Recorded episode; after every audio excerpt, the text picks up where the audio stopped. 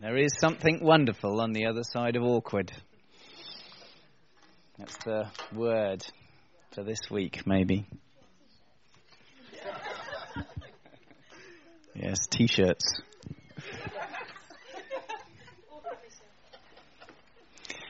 Good, well, welcome. Well done, everyone who has taken the choice to uh, give up uh, part of their lives, part of their year.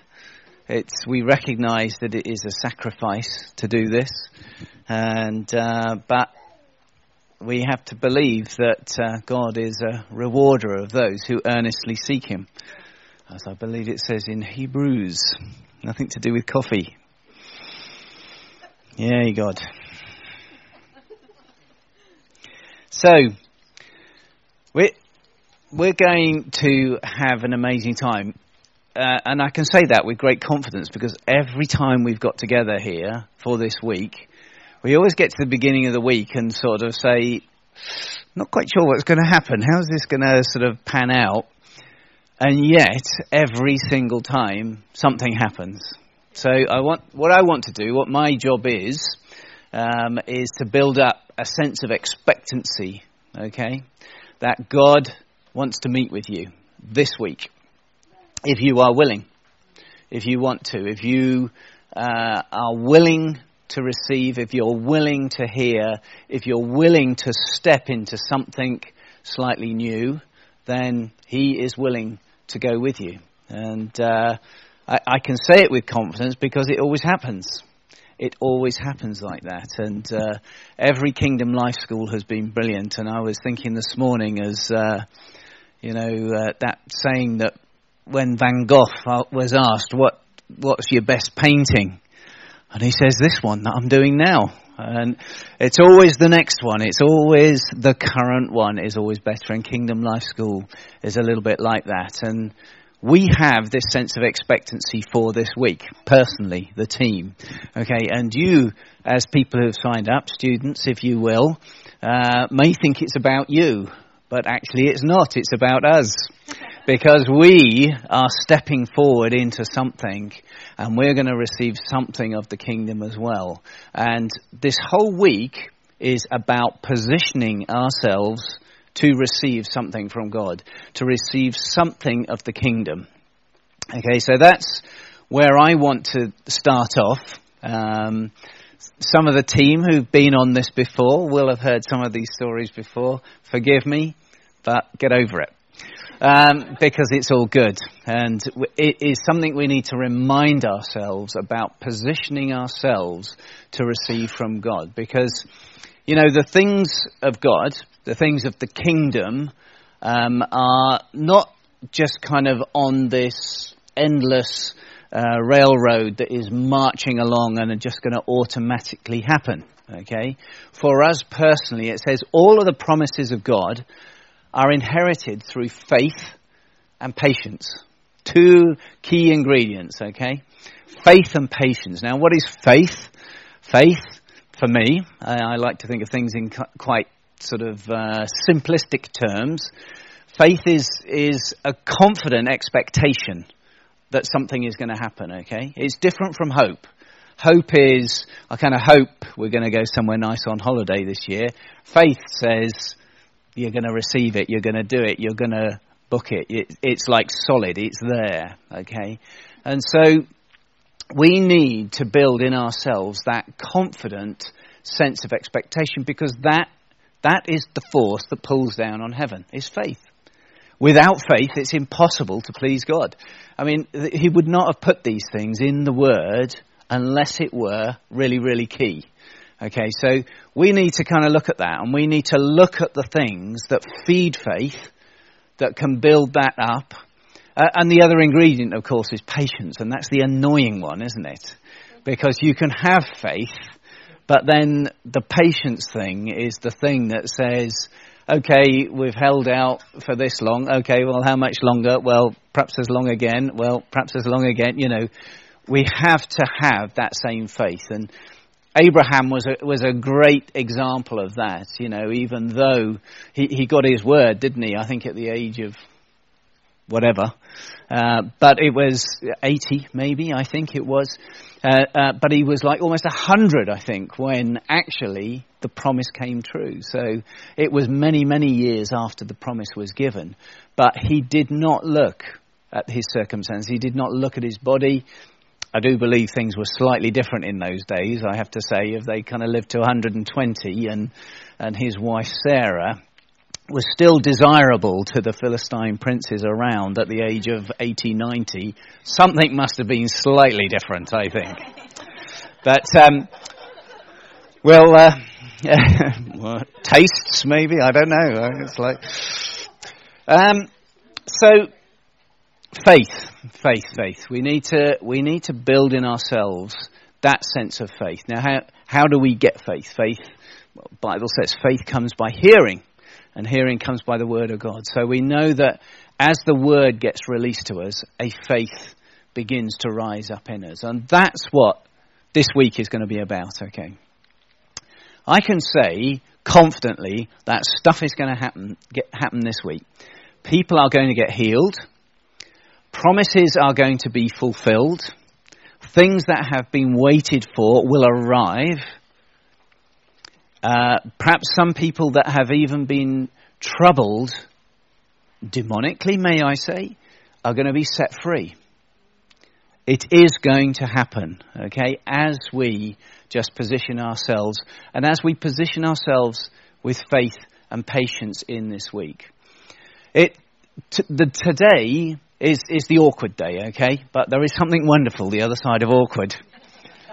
Today is the awkward day. It's the day when you arrive and you think, oh, who are all these people? What have I signed up for? Why have I done this? I've got so many things to do. I've got s- such a lot of things. I, am kind of losing uh, opportunities. I'm losing work. I'm losing income. It's cost me to come here. What have I done? This is the awkward day, but I can make this declaration. There is something wonderful the other side of awkward. And if we will just position ourselves today to receive from God, something is going to get opened up, okay?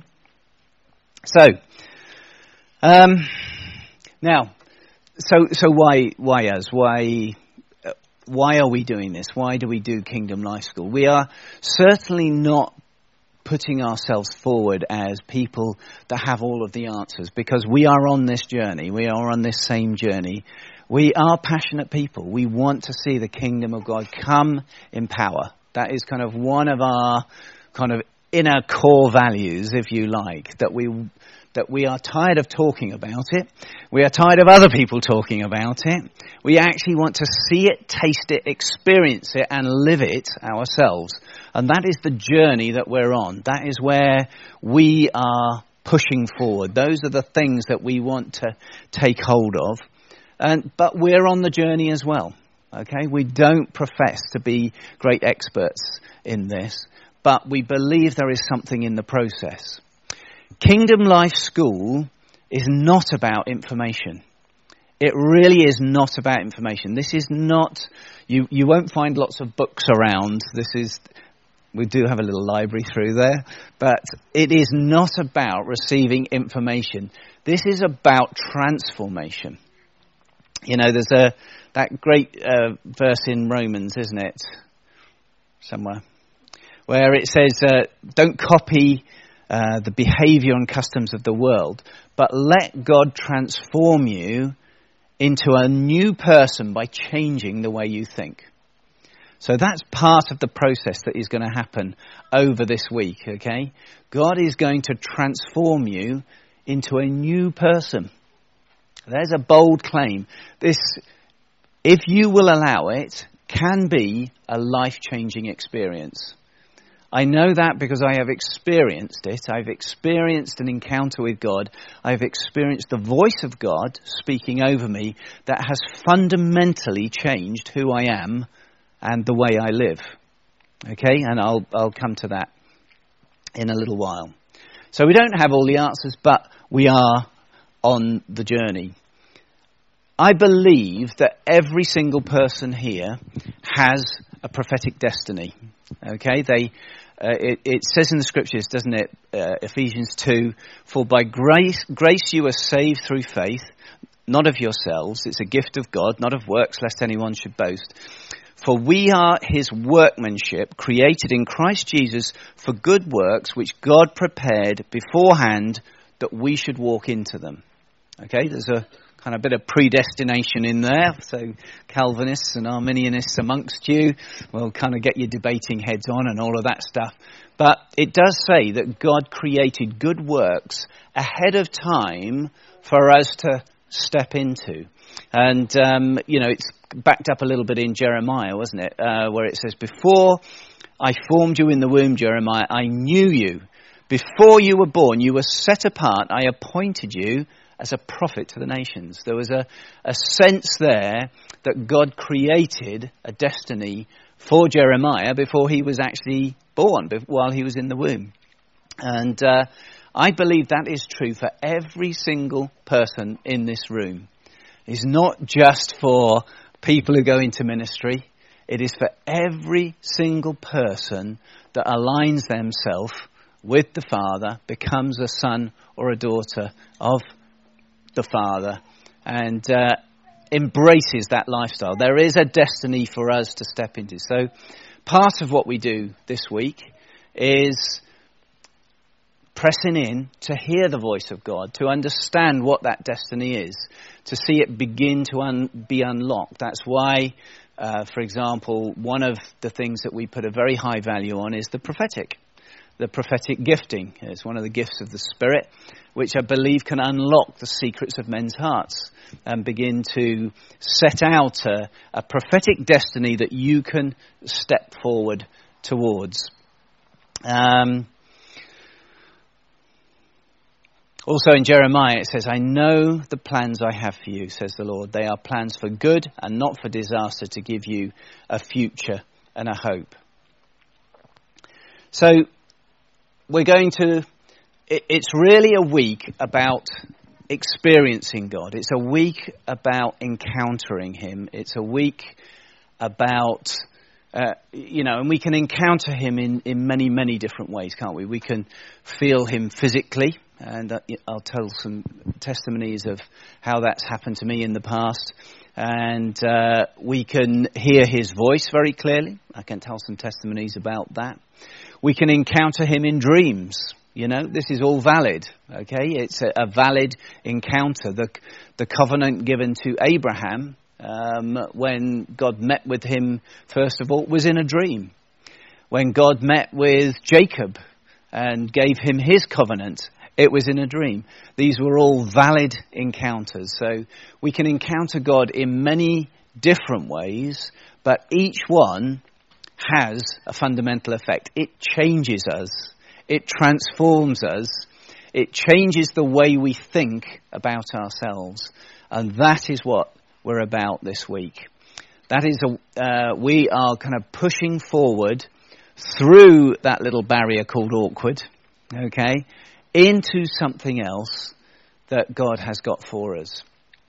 So, I, right from the, a sort of a, a very, very, very long time ago, um, I read a scripture that just changed the way I thought, and it, it's the scripture from Exodus 33:11, um, where it speaks about Moses meeting with God in the tabernacle. You remember it, it, it, I think it's actually shortly after the Israel had all sort of gone wrong and done the molten calf and were worshipping it and he'd come down. Anyway, what Moses did, he said, right, enough of all this. He went and pitched the tabernacle just slightly outside the camp and it says there he would go and meet with God on a daily basis, and Joshua would go with him and minister in, in the tent. And there was something in this scripture which just made me very, very dissatisfied. Um, so let's read it. Uh, Exodus 33:11. Inside the tent of meeting, the Lord would speak to Moses face to face as one speaks to a friend. And afterwards, Moses would return to the camp, but the young man who assisted him, Joshua, son of Nun, would remain behind in the tent of meeting. It was that sentence, it was that one sentence that said, uh, Moses spoke to God face to face as a man speaks to his friend. I, again, I, I, simplify everything. I don't kind of think of things in grand spiritual terms or anything, but I think, know, I've got friends, and I do occasionally sit down and speak to them face to face, and it looks a certain way. You know, you talk to them, they talk back to you, you share secrets, you make yourself vulnerable. They, they make themselves vulnerable. You know, you communicate with them, and afterwards you know something of their heart. It, it looks like a very real sort of encounter. And, and for me personally, at the time when I first read that, I thought, you know, I, I don't, I, I don't think I've experienced that. I haven't experienced it to that level as I would say I have met with God face to face as a man speaks to his friend. Do you think you could grab the fan over and I'm uh, starting to cook a little bit and I feel like I need the wind in my hair to give me a little bit of artistic effect. Not that I've got much left to have we uh, That's why I'm growing the beard. Compensate. Here we go, right next to me. We can pretend it's the mighty rushing wind coming in. Ah, lovely. Oh, fans are annoying, aren't they, when they're on this cycle thing? We don't want it over there. No. This way, this way, this way. About there. Lovely. That's it. That'll keep me cool. So, yeah, Moses speaking to God face to face as a man speaks to his friend. It it put something in me that said, "Hang on, this is in the book, all right? It's in there, therefore it's valid. It is something to be attained. If God has done it with people thus far, then it must be valid. He wouldn't have given us the book if it were just to sort of tantalize us and say, oh, here's something that happened to someone else, but they were actually a bit better than you, so you don't get to do this bit. No, I actually believe if it's in the book, it's fair game, okay? It, it's given to us for an example. All of the different stories of the way people met with God, the things that they achieved in God, the things, the way they related to God are there as an example and as a, like a template, if you like, for us to uh, go after. And so I thought, yeah, okay, if it's in the book, it's possible, therefore I'm going after it. And it, it put an internal hunger in there to experience the reality of the kingdom the reality of a relationship with God. The more I looked at it, the more I began to believe that Christianity, uh, relationship with the Father, is something to be experienced rather than something to be known about. That's why I say it's about uh, transformation rather than information. You know, because we can we can read books, we can read the Bible, we can read and we can read about God, and all of that is good. It's, it's, don't get me wrong, I am not about, I'm not against information. I think it's good to study, it's good to uh, study how to read the Bible and, uh, and how it was all set. However, when you look at when God created man in the garden in the very first place, there were no books in the garden, as far as the book says. It's, uh, you know, it was all about walking with God in the cool of the day. It was all about communicating with him. It was all about doing stuff with him. It was a very relational thing. It was a very experiential thing. Okay? It wasn't then just a set of beliefs. And so, you know, that's what I believe. I believe how he originally set it up in the garden is our model. It is probably a little bit like what heaven looks like. Okay, if we imagine what heaven looks like now, it is probably similar to how God created man in the garden in the first place. It's a good pattern, and we often we often say around here that you know the gospel is actually very very simple. That God created man in the garden uh, in absolute peace, absolute uh, health, absolute provision, absolute, uh, just, it was just wonderful. They had everything. They had good relationship with each other. They had good relationship with God. They had everything they, they needed. They could eat from any of the trees in the garden, except for that one. Uh, they, there was all these precious jewels and stones around, lying around, you know. Everything was good. Everything was uh, just absolutely perfect. Now, they lost that because they made some wrong choices. They made some bad choices. And they began to move away from God's way, and so they separated themselves from it. Which is really sad. I mean, why on earth would you, would you do that when everything was so perfect?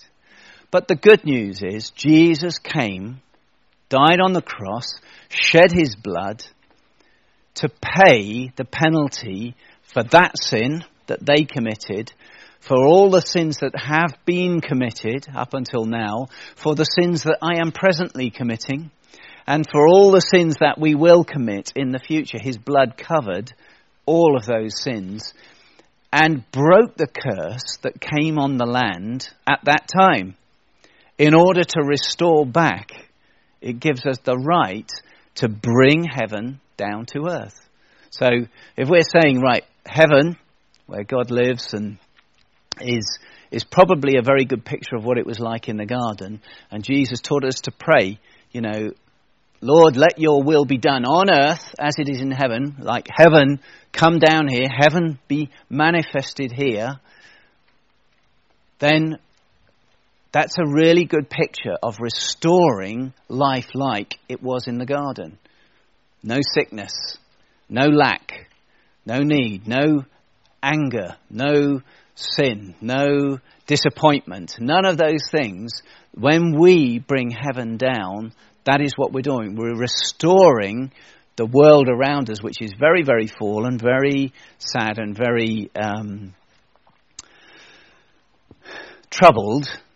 We are bringing the peace and the rule of heaven down to transform it around us. And so, you know, that is the way we were created. We were created to walk with God, to experience Him, to do these things with Him. And that is where we're going today, okay? That is where we are beginning to um, step out and align ourselves more. Because the truth of the matter is that probably all of our lives here, we've had some tastes of heaven breaking in.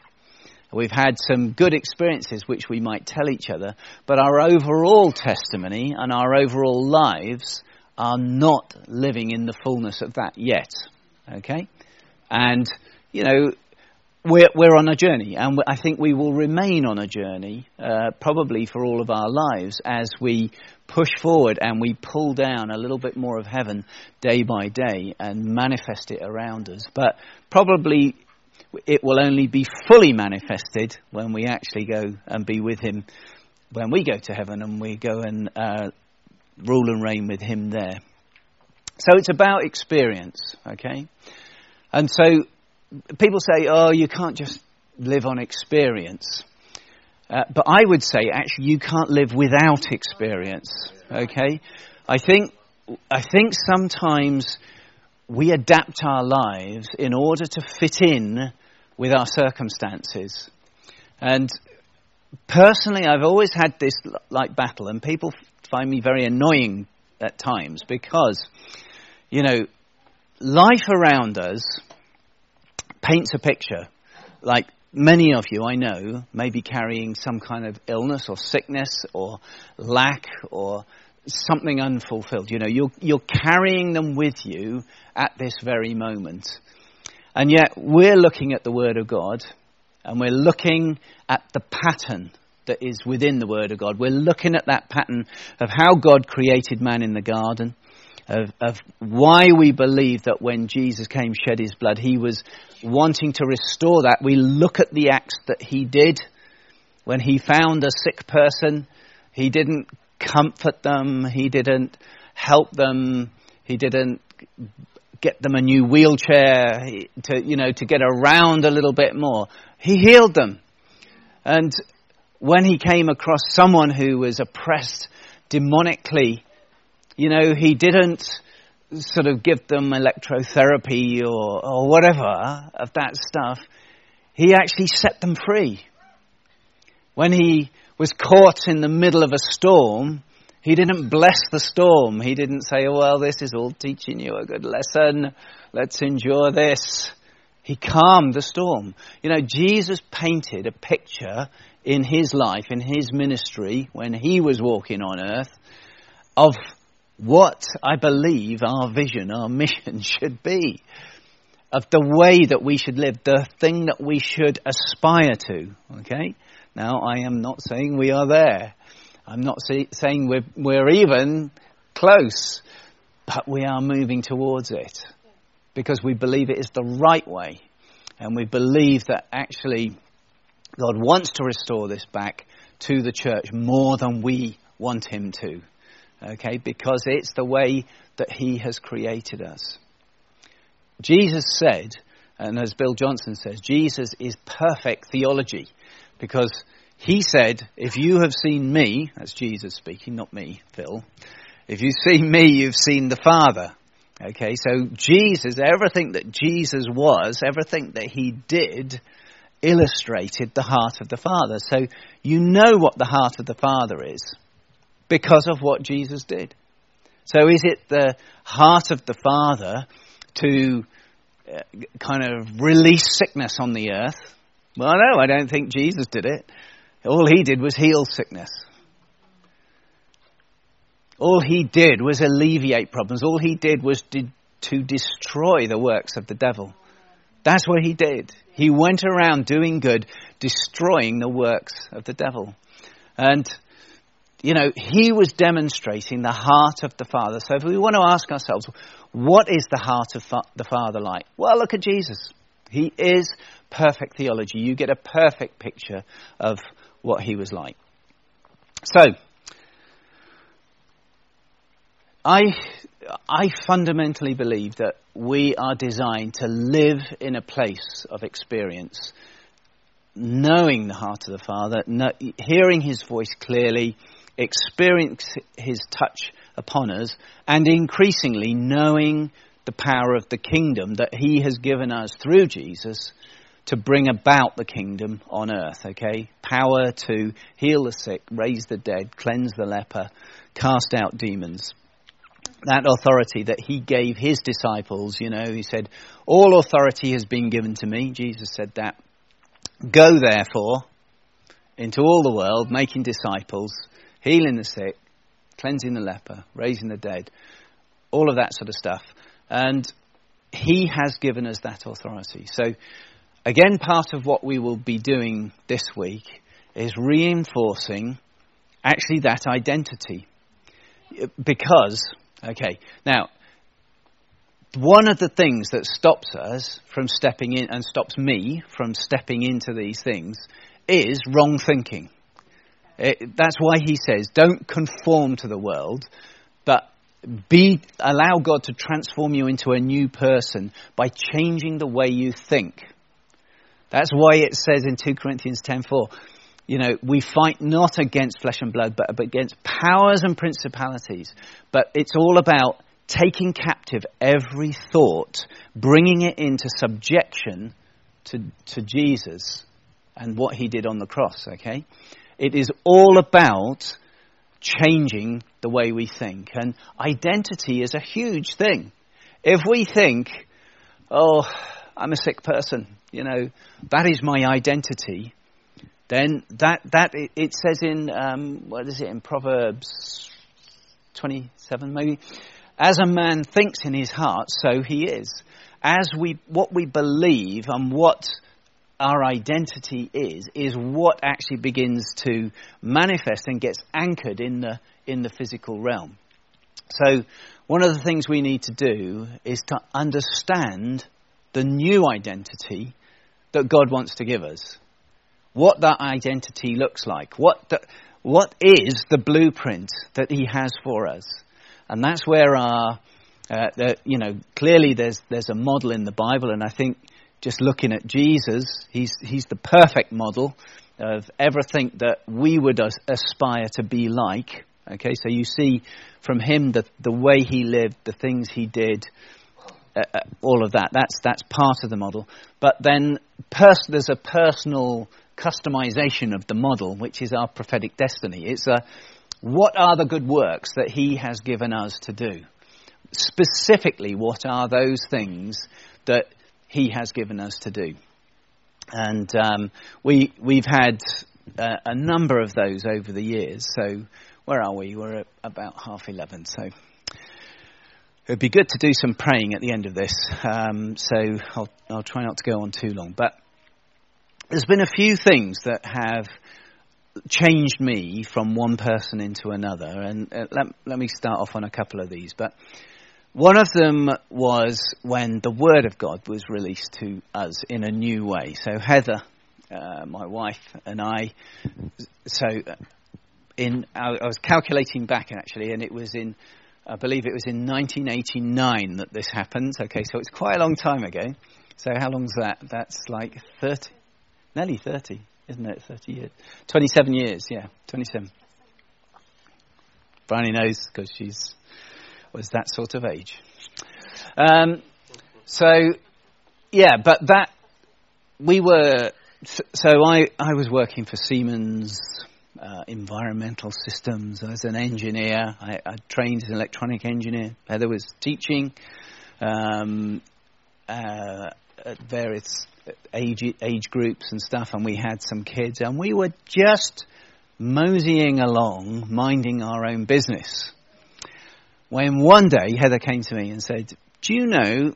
I think God might have said something a bit weird to me today, a bit strange.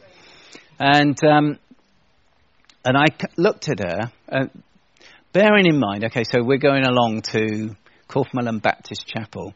I had not actually been going to church terribly long at this stage. I didn't get on very well with church. I didn't like it much. It was, did it, did it, no, I endured it. It was like I was not into it. Um, I certainly had no dreams or visions to get any more involved than I was. I would do the minimum that would keep Heather happy and also would you know, kind of give us a sense of that's where I was. I'm just being honest here, okay? It was like we, I, I was not a kind of super spiritual, uh, let's st- you know, take the world revival and none of that. None of that was like that. It was I was just going along and we were helping out. Sometimes you get caught in the wrong place and someone says, "Will you do this?" and I'll say, "Oh, all right," and you end up leading something for a while. But I it was not a big part of who I was. Anyway, so Heather said, You know, I think God might have said something strange to me. And I said, Don't say a word, because I know what it is already. And, you know, I had, at that point, I don't think I'd, I'd had a word at all. Maybe, maybe had toyed with something once, but I did not get words. I did not get pictures. I did not feel the presence of God. I had my experience of God was zero. Okay, I I had no actual experience of the reality of God. But I said to her, "Don't say a word because I know what it is already. There will be a new church in Lytchett Matravers." Was this and her mouth dropped open because she had had this exact same sentence dropped into her subconscious thought, as, and I had had it on the, I think probably within a couple of days of each other.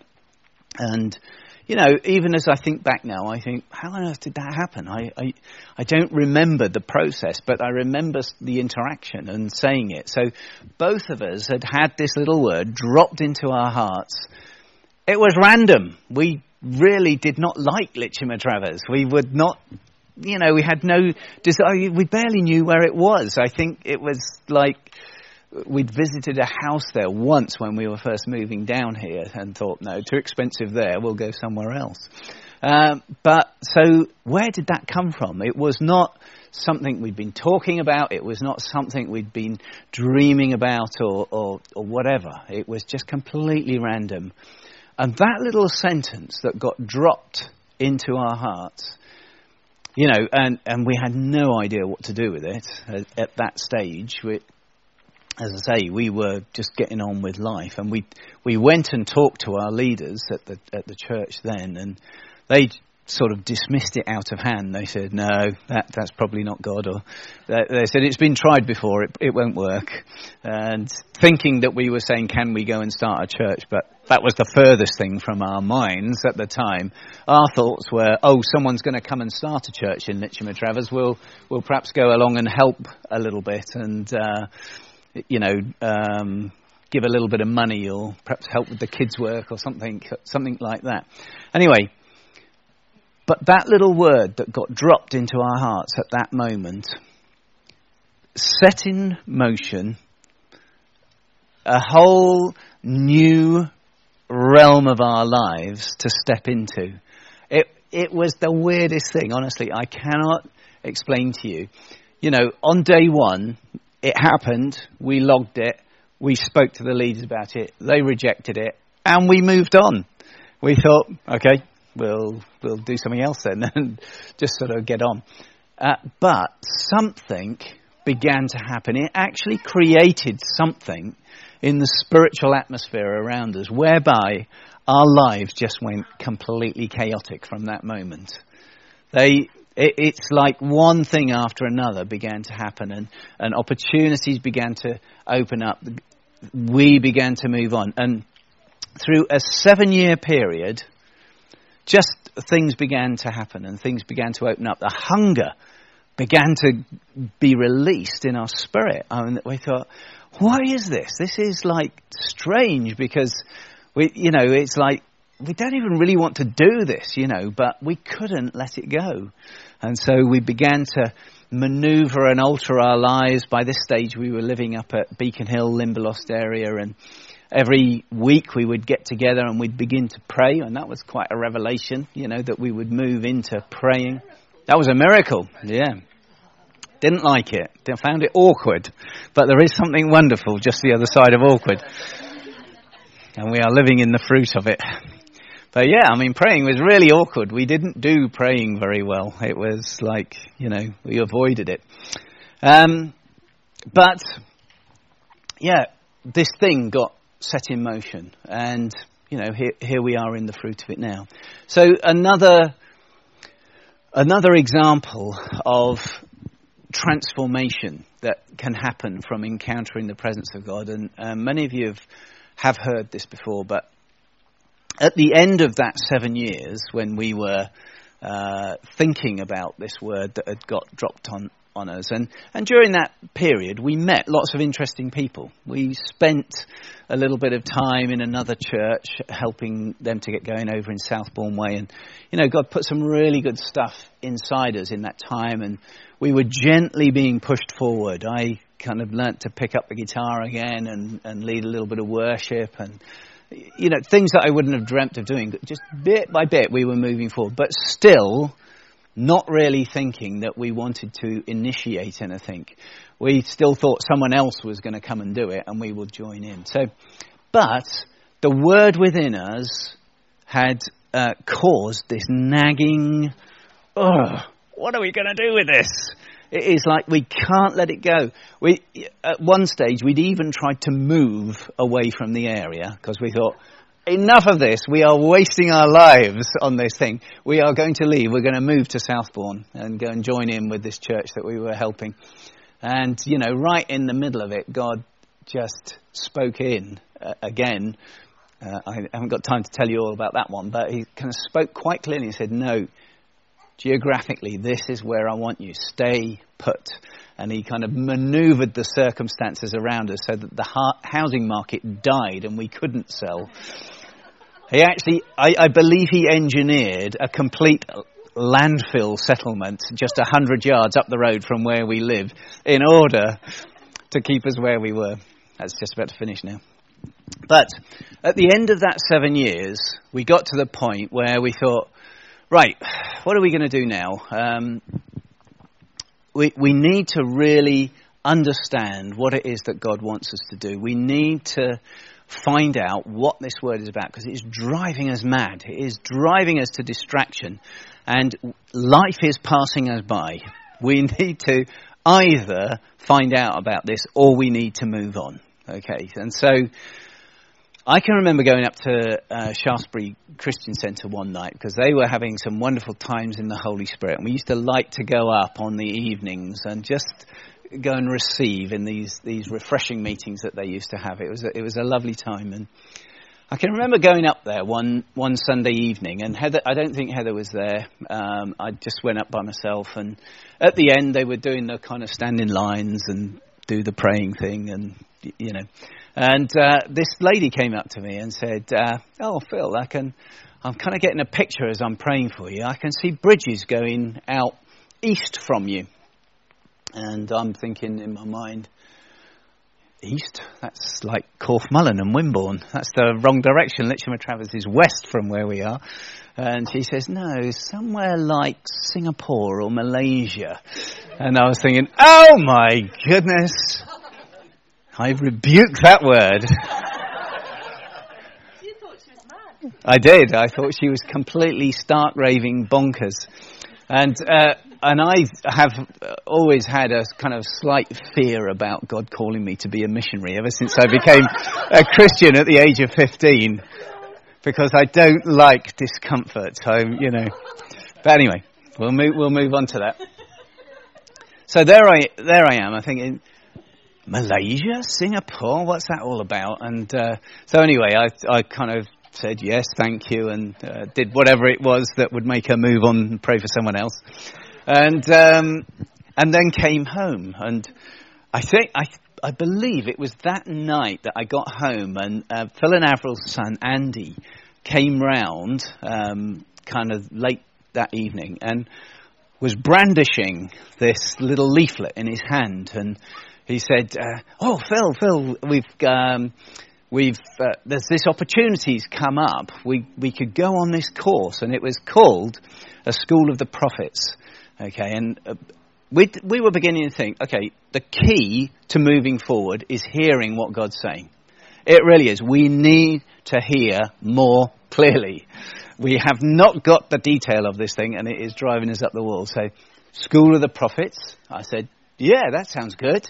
A, it was a two-week school, which was a bit of a bit of a step, but. And I said, okay, where is it? He said, it's in Malaysia. I said, Oh no, I've been set up. I've been set up. And he said, We could stay with my friends in Singapore. So, Singapore, Malaysia.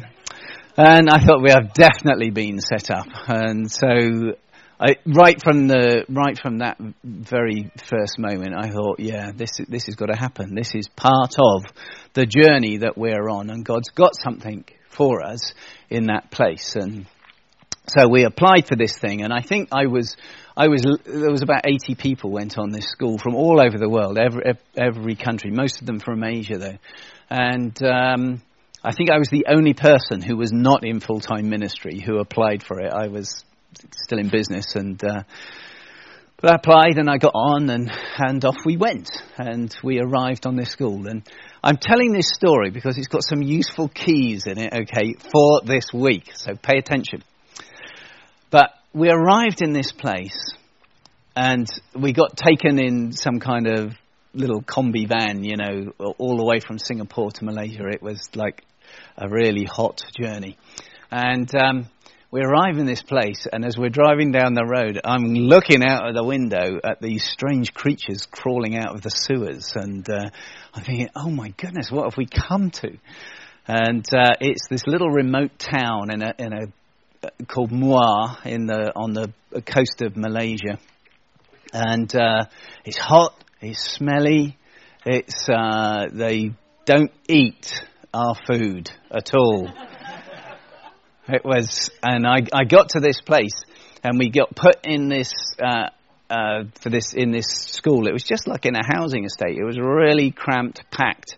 There was no air conditioning it was 40 degrees day and night. Okay, none of the windows had glass in or anything. It was just kind of all open to the to. It just had slats on them, you know, and um, just to let the breeze through. And I got put in this dormitory with these six other, or I think there was eight of us all together in a room that was like about sort of six foot by nine foot, okay, in bunks, triple bunks it was, and it was stifling.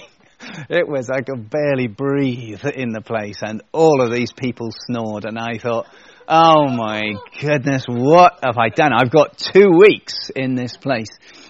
But I thought, okay, no, no, grin and bear it. Let's let's go, and you go down for dinner or whatever, and you can barely recognise what is on the plate. I am, I am kind of being brought up on fish fingers and chips all my life. Okay, I'm uh, baked beans is like pretty exotic for us. And here we've got, it's like fish for, you know, for breakfast with the head still on and all of this stuff. And I, I'm like, oh my goodness, I'm like, what am I going to do here? And, uh, we get up into the worship, up into the first meeting of the thing and, and, uh, they start the worship time and there's two guys up leading the worship the only instruments they have now who people of a certain age will understand what I mean when I say a bon Bontempi organ. That kind of goes ee, ee, ee, and you can they play it with one finger okay? There was one of those and a bass drum that was going dunk dunk dunk dunk dunk. It was like and I would say seriously come on. Like I've come like whatever it was, 4,000 miles across the world to engage in this thing. And I like music. I really like music. I, I really do. It's like, and I think in, I, and, and these meetings of the evening, they said, we will be doing this every night, usually for three to four hours. There won't be any speaking. We will just be worshipping and pressing in to the Lord, you know. And I'm thinking, no, please, not every night. And, uh, and I think that first night I got back and I had one of these phone cards I'd bought in Singapore and I got on the phone to Heather and I said, Heather, You've got to get me home. Have, phone up the travel agent. It was before the days of internet. Phone up the travel agent and see if you can change the ticket and get me home. And it kind of went quiet at the other end. And she said, Don't you dare come home until you've got what you came for. I said, That's not very kind. But she was right. she was right. And you know, I thought, yeah, we, we've we've given up a lot actually. Two weeks of the annual leave. We didn't get a lot of annual leave in those days. That was like half of the of the family's holiday time. We spent a lot of money getting over there. The tickets were expensive. The fees to get around were were quite expensive, and we'd sacrificed a lot. And to have turned round and gone home at that point would have just been a disaster. And so I came off that phone, having been corrected and had some inspirational teaching injected into my life. I'm thinking, yeah, in love, in love. Yes, if you come home, don't expect to find me here. Um, no. I thought, yeah, she's right.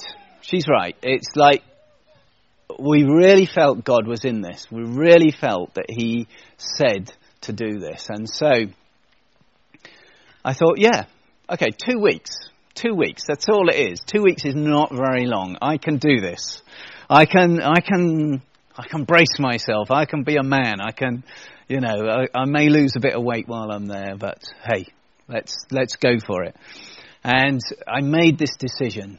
I made this decision at that very moment to actually switch the way that I thought completely and utterly. I did a, I did a 180 degree reversal, okay? I thought, no, I've come over here, I've paid the money to do this thing, and I'm the student, and this guy, Jonathan David, is the teacher, okay? So I am going to position myself in order to receive whatever it is. He's got something, okay? This was the guy that prophesied over Rory and Wendy Alec when they started what was Christian Channel Europe in those days, but became God TV. Okay, that couple that started that.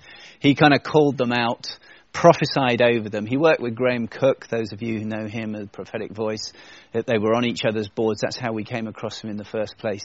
He was an accurate prophetic voice. He could prophesy. And I thought, he's got something that I want. Now, do I embrace the whole culture of everything they're doing? No, I do not. And, but he has got something that I want. So I am going to position myself in order to receive from him what it is that I need to move me forward. Because I knew that where we were, we were stuck. We were not moving forward. We didn't know what to do. And so we needed revelation. And so I made this decision. I thought, if he says stand up, I'll stand up. If he says stand on your chair, I'll stand on my chair. If he says put your arms up, I'll put my arms up. If he says pray in the Spirit, I'll pray in the Spirit.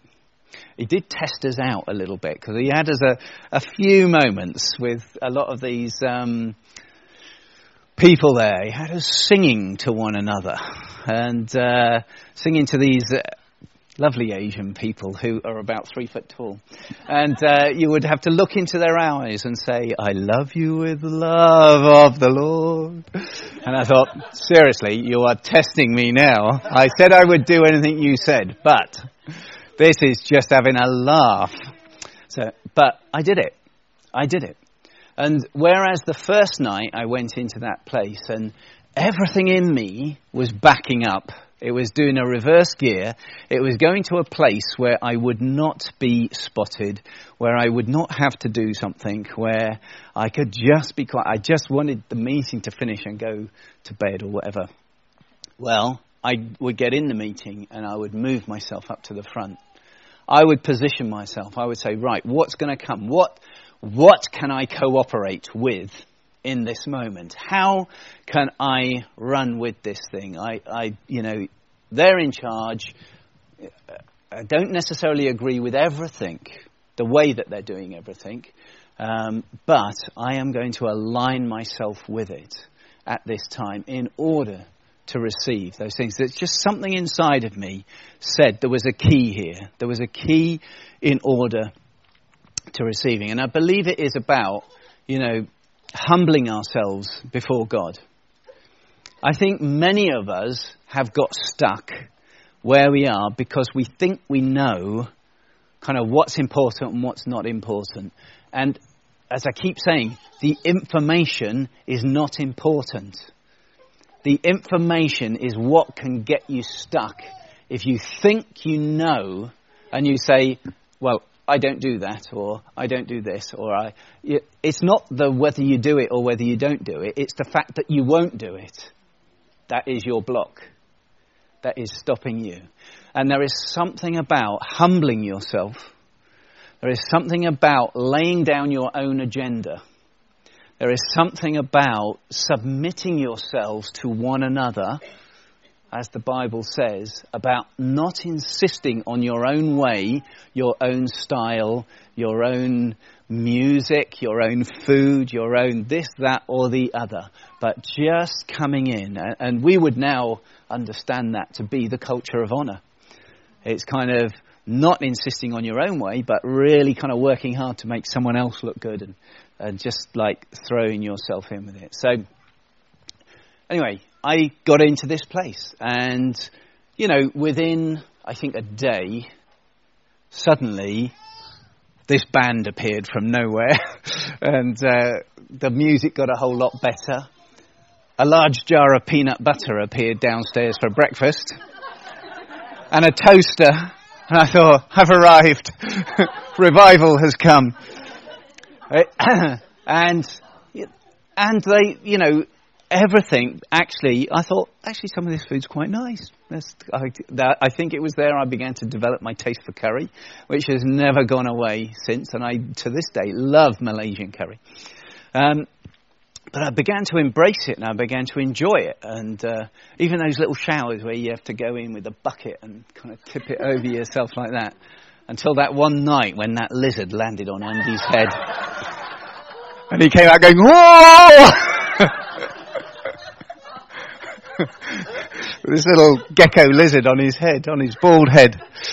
It was, a, it was those funny moments that uh, stick in your memory. But I began to embrace it, and I actually began to enjoy it.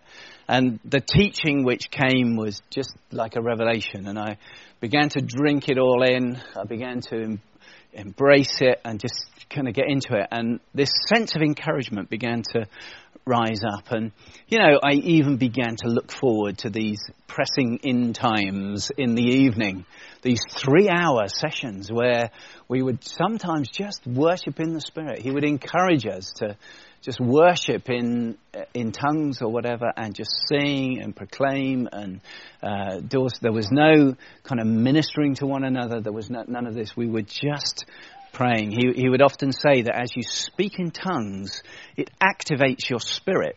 It activates your spirit within you to connect with the Spirit of God because God is Spirit and His Spirit speaks to our spirit. That's the connection that gets made. It does not get made through our soul, through our emotions, through our mind, through our reasoning and our logic. It's our spirit to spirit. That's kind of how we communicate.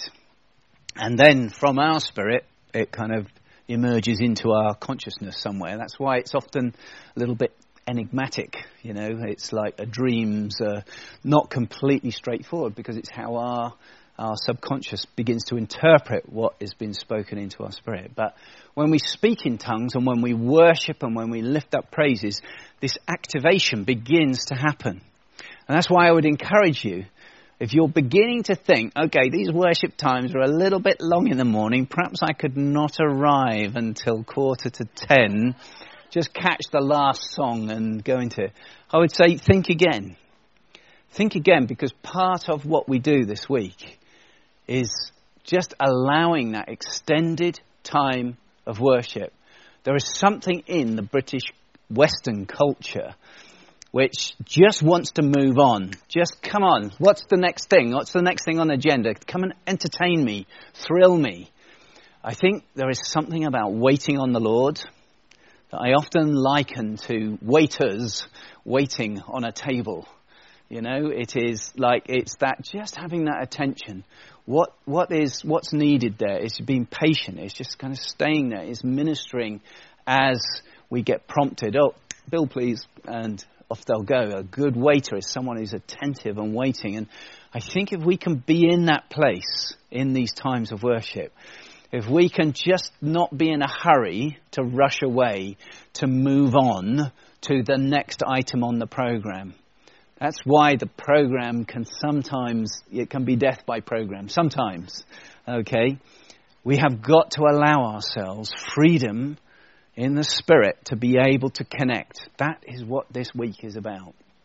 It's about immersing ourselves in it. It's about allowing time. So, you know, when we say, okay, get yourself into some space or something, hey, how about getting yourself into some space? How about moving around? You know, if you want something different to happen, how about doing something different? Don't just insist on doing it the way that you've always done it, okay? I mean, I could ask eh, you, the way that you've always done it, how's that working for you? You know, how many dead have been raised? How many. We really need to connect in to that flow from heaven more than we have done from to this point, okay? That's what we need to grab hold of. That's what we need to hook into. That's the thing. And, and I believe it is for, for every aspect of our life. I don't, it doesn't matter what you are, whether you're in business, whether you're in ministry, whether you're a teacher, whether you're in government.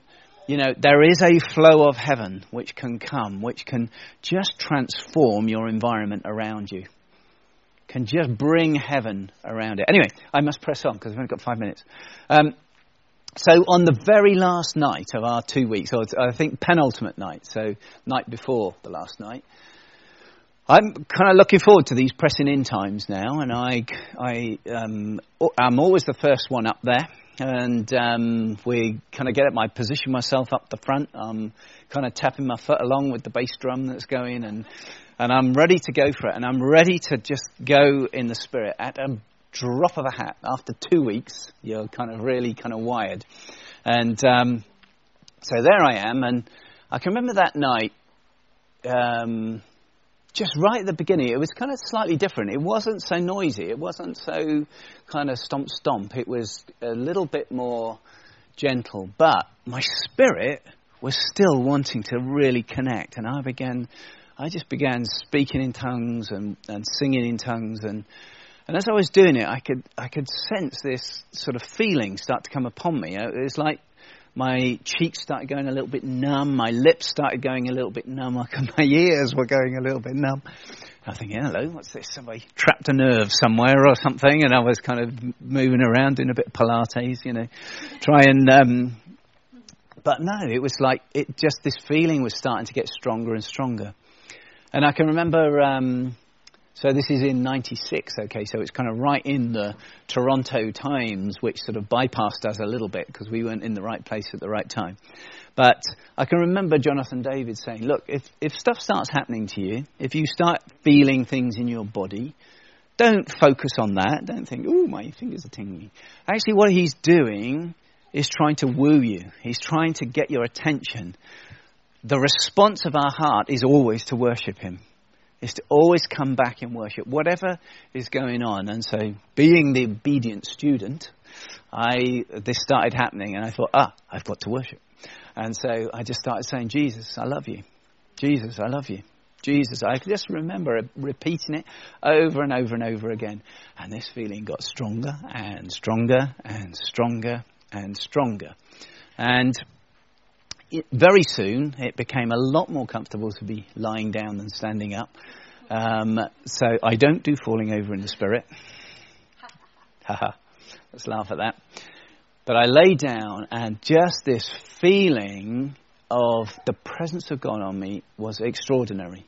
It just got so strong. It literally was like electricity going through every single fiber of my body. I, I, I, always remember, we, Bryony and I always think in films, and I'm thinking of that bit at the end of Beauty and the Beast where he's kind of rotating up and there's this light coming out of his fingertips, you know, and it was like that. It was like that.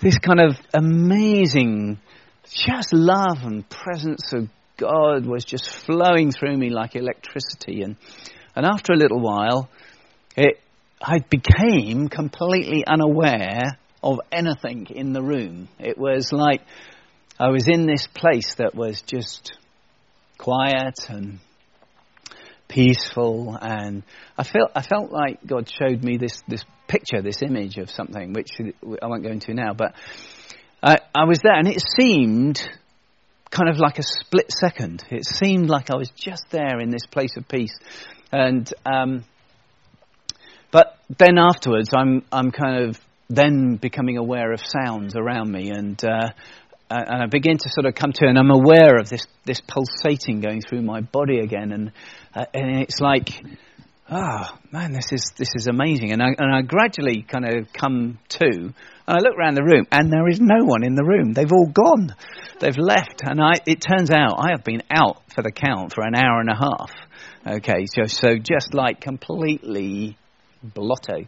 And I get up, well, actually, Andy's still there, and this one wonderful pastor from Papua New Guinea who just stayed, kind of realized what was going on, and just prayed and was like soaking me in prayer, although I didn't know any of the terminology at the time. But anyway, I get up and um, I think, oh my goodness, that was extraordinary. I, you know, I'm not 100% sure at that stage what had happened. Actually, what I now realize is that there was a certain equipping that was going on in that moment. I think there was an impartation of the anointing, if you will, the, the uh, empowering presence of God to do something which I knew I, I didn't at that time know I was going to do. But anyway, so we, we went down and, and some amazing things happened, uh, which I haven't got time to tell you. But the very next day, Jonathan David came and said, Oh, I hear one of the Englishmen has had an encounter. Would he care to come and give testimony? And so, kind of very nervously, I come up and begin to tell the story of what happened that night. And uh, and um, as I did, it all kind of started happening again, and it began repeating itself, you know. Uh, but right at the beginning of the two weeks, Jonathan David had said, he's, "This is the big prophet of God who we've gone to go and see," and he said at the beginning, I'm not going to prophesy over anyone here this two weeks. My heart sank. Oh, I need to know what to do. And, um, but he said, no, it, you, you've got to learn how to hear yourselves. And so But anyway, he says now, he says, I know I said I wasn't going to prophesy over anyone.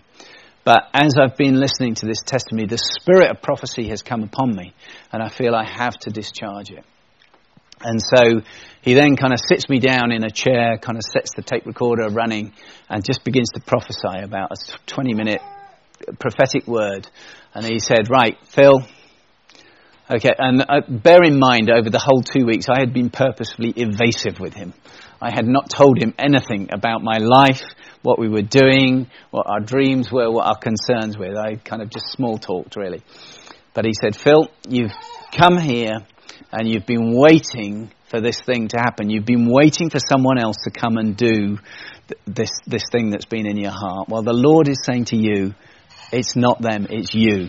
This is your commissioning. This is your ordination day. He is setting you aside as part of the ministry. And he went into huge detail of of everything that we'd done, the house that we'd been building, the extension we'd built on the back, and the room that we'd been praying in, the family, the kids, and all of this stuff to validate and to kind of give me that sense of faith and expectancy.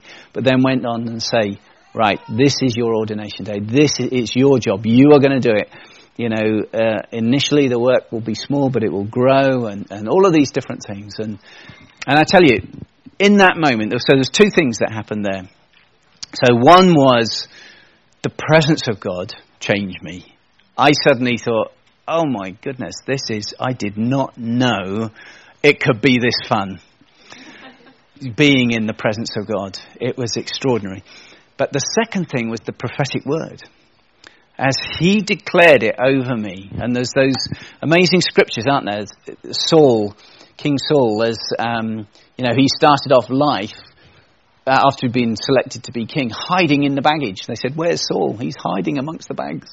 And uh, he was kind of very scared and timid. But, you know, when he went up and prophesied with the prophets, it says he was changed into another person. And I say I was changed into another person on that day.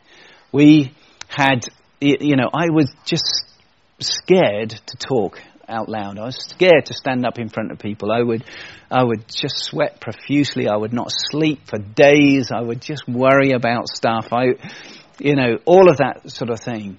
But afterwards, this transformation began to take place. And from that moment, I knew it was what I was created to do. I know it was like part of my prophetic destiny, my, my personal signature, okay? And it began to get released in me. And it was that prophetic word that began to change me into another person. So, okay, we're, we're time's up, and Debs is standing in a very foreboding way by the ancient gates. So, I think we're, we we're going to finish up there, but just to, just to kind of cap up, we do focus on the presence of God the Christian life, the walk with our precious Father, is designed to be experienced, not just known about. Okay? We are designed to experience it. It is supposed to be a real thing. The prophetic word, we emphasize prophecy in this school. We will be releasing prophetic words over people in some of the main sessions as the Holy Spirit begins to move upon us. And we'll be asking some of the team to be looking around and just kind of thinking have you got a prophetic word for someone? And we'll have the prophetic booths uh, where, you know, it gives an opportunity for people to listen to God's heart for you for this season, okay? So take advantage of those things. Take advantage of them uh, because it can be life changing. And, but, but more than anything, just make a choice at this time that you want to meet with God, that you're willing to just pay that price and just say, okay, no one really knows me here. Well, some people do. But no one really knows me. I, I can do anything. I could dance. I could wave a flag. I could, you know, I could move into new territory in this time. I could go through that place called Awkward, a town called Awkward. That could be, there's an album coming. I can feel it. But we could go through it because something wonderful is just the other side of awkward, okay? It is part of that thing, pushing through that veil, that veil of our flesh. And the fire can't fail to fall on a sacrifice that is offered. Okay? Just bear that in mind. And, and also, faith and patience. It's a week, okay? Trust me, it builds through the week. It gets better and better and better. And if we position ourselves, if we open ourselves up, if we listen, if we act, if we're obedient, if we cooperate, if we kind of get in, your experience will grow as the week goes on. Okay? I will say it up at the front. During the times of worship, would it be okay if some of our teams sometimes come amongst you and lay a hand on you and pray for you? Because we want to help you to get into that place of experience. Okay? So, and he's one of the prime instigators. He, he would have done it without asking. But uh, I'll just sort of say it. If, if you'd rather not, then just kind of say, that's okay, thanks, I'm, I'm doing all right. But I'd encourage you, I'd encourage you to, to receive some prayer, to allow someone to lay hands on you, because, you, know, that experience, that encounter can often come through impartation, through transfer of one person to another, Elisha, Elijah, you know, that, that sort of thing. So, right, let's stand. Yay, God. Time flies when you're enjoying yourself, doesn't it? Lord, we thank you. Thank you for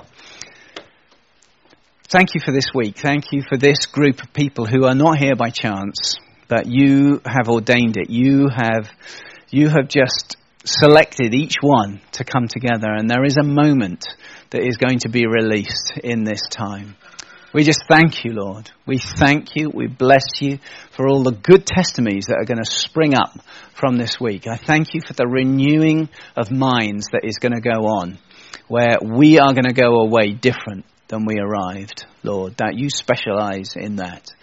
Thank you that we don't have to rely on our own abilities, our own strengths, our own gifts, because you do pick the uh, weak things to shame the strong, and you pick the foolish things to shame the wise. So, Lord, we just thank you that you have picked us. We, we just receive it. We humble ourselves and say, we want to get as close to you as it is possible to get. We want to hear your voice as clearly as it is possible to hear it. So help us. Give us ears to hear, eyes to see, hearts to comprehend what you are saying to us at this time and bless us to have a jolly good lunch. Amen. Amen. Good job, Dad. Good job. Yes. I like